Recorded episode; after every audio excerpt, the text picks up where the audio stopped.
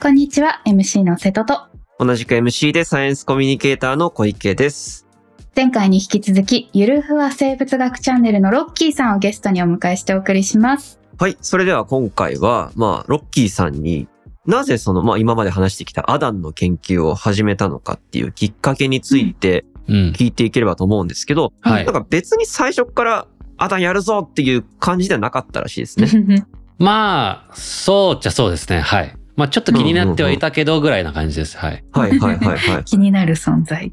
もともと何やろうとしたんですかあ、もともとは僕、ソテツやろうと思ってて、うーん。ソテツの送風もなんかあんまりはっきりと分かってなかったので、うんまあ、景色水が来るってことは、ソテツも実は分かってたんですよ。別の種類の景色水が来るっていうのは分かったんですけど、その虫が来る。はい。そうそうそうそう、詳しいところの送風も分かってなかったから、こう、奄美大島を訪れたんですけど、うん。いざ、その奄美大島についてみたら、なんか全然、ソテツみみんなもう枯れかけで、うん。なんあかじ時期を逃しちゃってたんですよね、ちょっと。ありゃりゃりゃり ゃ。タイミングが悪かったんですね。。そうなんですすよ。で、うわ、やっちまったなーって思ってたら、たまたま車でふーんって通った時に、あれアダン咲いてんじゃんってなって、お出会った。あ、やばいやばい、アダン咲いてるわ。ちょっとこれ気になってたし、ちょっとやるかと思って、はい。ブチってもぎ取ってみたら、うわー、これはやばい、新発見だってなったんですよね。すごい。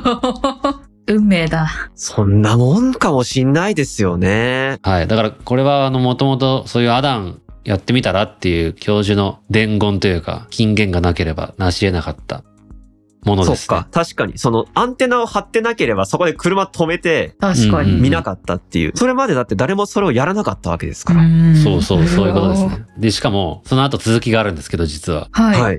たまたまというか、そのソテツの発熱の観察のために僕あの、サーモグラフィーカメラ持ってたんですよね、その時。ソテツはもう発熱するっていうのはもう結構分かってて。あ、そういえばソテツも景色水来るし、あ、なんかアダンも昼間景色水めっちゃ出てきたし、うんで、しかもソテツも結構あの、握り拳よりさらにでっかくした、ハンドボールぐらいの加水をつけるんですけど、似てる。そう、形も似てるし、色もちょっと似てるしってことで、これはまさかと思もっ、してかし夜の公園ですよね。もう静まり返った こう公園で一人だけ変なヘッドライトとかつけてサーモグラフィーカメラ持 って、のそのそ歩いてたんですよ。はい。で、ドキドキしてサーモグラフィーカメラをこう、恐る恐るアダンの箇所に見つけたら、もう暗闇の中にボワーンとそこだけ赤くなってたんですよね。ああ、すごい。で、うわ、やべえって なって。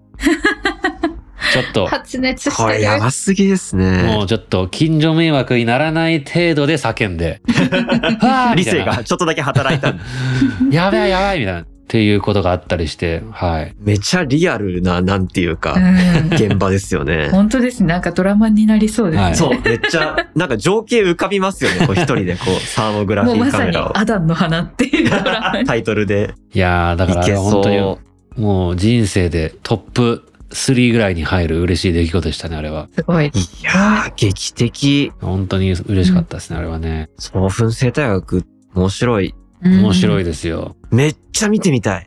あ、もう、ぜひ見てみてください。ただ、あの、トゲに気をつけてください。なるほど、なるほど。そうなんだ。トゲトゲしてる植物、アダントゲトゲしてるんですよ。僕これももしかしたら今まであんま研究が熱心にされてなかった理由の一つなんじゃないかなって思ってるんですけど、超、触るな危険みたいそう、超凶悪なトゲが生えてて、もう必ず血だらけになるんですよね。な。 危ない。気軽に触っちゃダメでそうす。そう、だかあら、気をつけて。そうそう、だから僕はあの、アダンの研究するときに何が最適か一番模索した結果、あの、ホームセンターとかに売ってるカニ用手袋みたいな変なおー分厚い手袋があっはいはいはいはいて、こうカニの業者さんがこうパキってこう折るような、 めっちゃトゲに強いみたいな。はいはいはいはい。で、あのカニ手袋をもう何枚も買って、こうアダンの葉っぱをガスってこう掴めるようになったってすいうのがごい。へーそこも試行錯誤がやっぱあって。そうなんだ。面白い。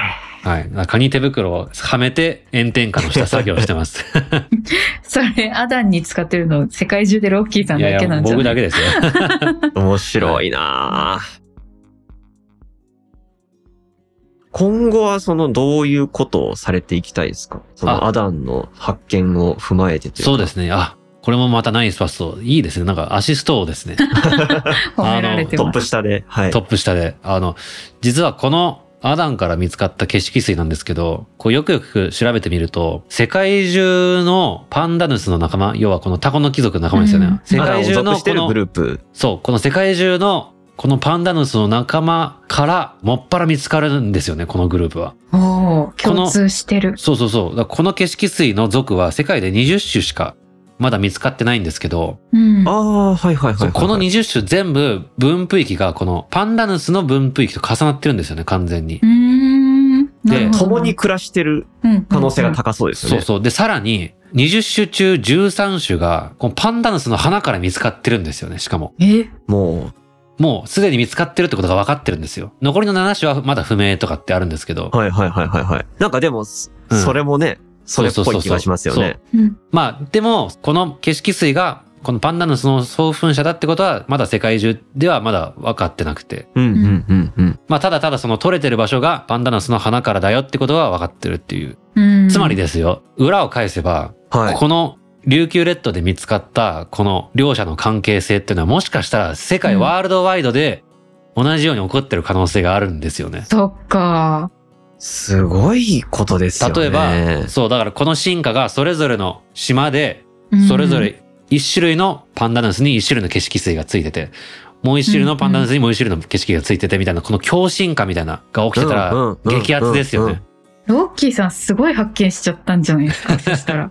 なんいかやい、やいや、なんかね、まだわかんないですけど。 10年後とかに、これが新しいその、グローバルな生態学の一つとして、うんその見られる日が来るかもしれない。すごいい。や、そうそう。だから、本当にまさにその小池さんの回答すべきことが、これからやりたいのは、もう海外進出です。ズバリ。イエーうイんすごい。で、あの、もう今まで分かってるのが、例えばパンダヌスが、あの、マダガスカルとかに70種類ぐらいいるんですよ。あ、めちゃくちゃ生えてるんですめね。いろんっなちゃ種いる類んが。ですよ。そう。うん。で、あの、ボルネオには50種類ぐらいいるし、はいはいはい、はい。パプア、ニューギニアとかにも50種類ぐらいいるし、すごい。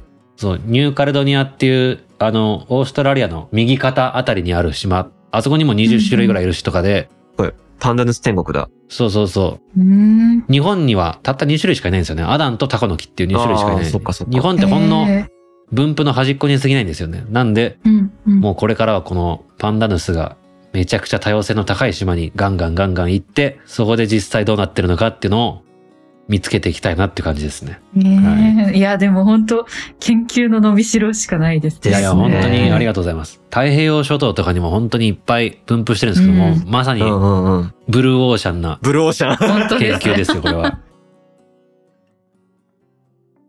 いや、ちょっと今週ここまでそのロッキーさんの研究について話してきましたけど、はい。面白くないっすか植物の謎を解くというこの面。白くないですか、本当みんな。ね。いや、ちょっと街を歩く目も変わりそう。ね。うわ、今の一番嬉しいですね、それが。ね。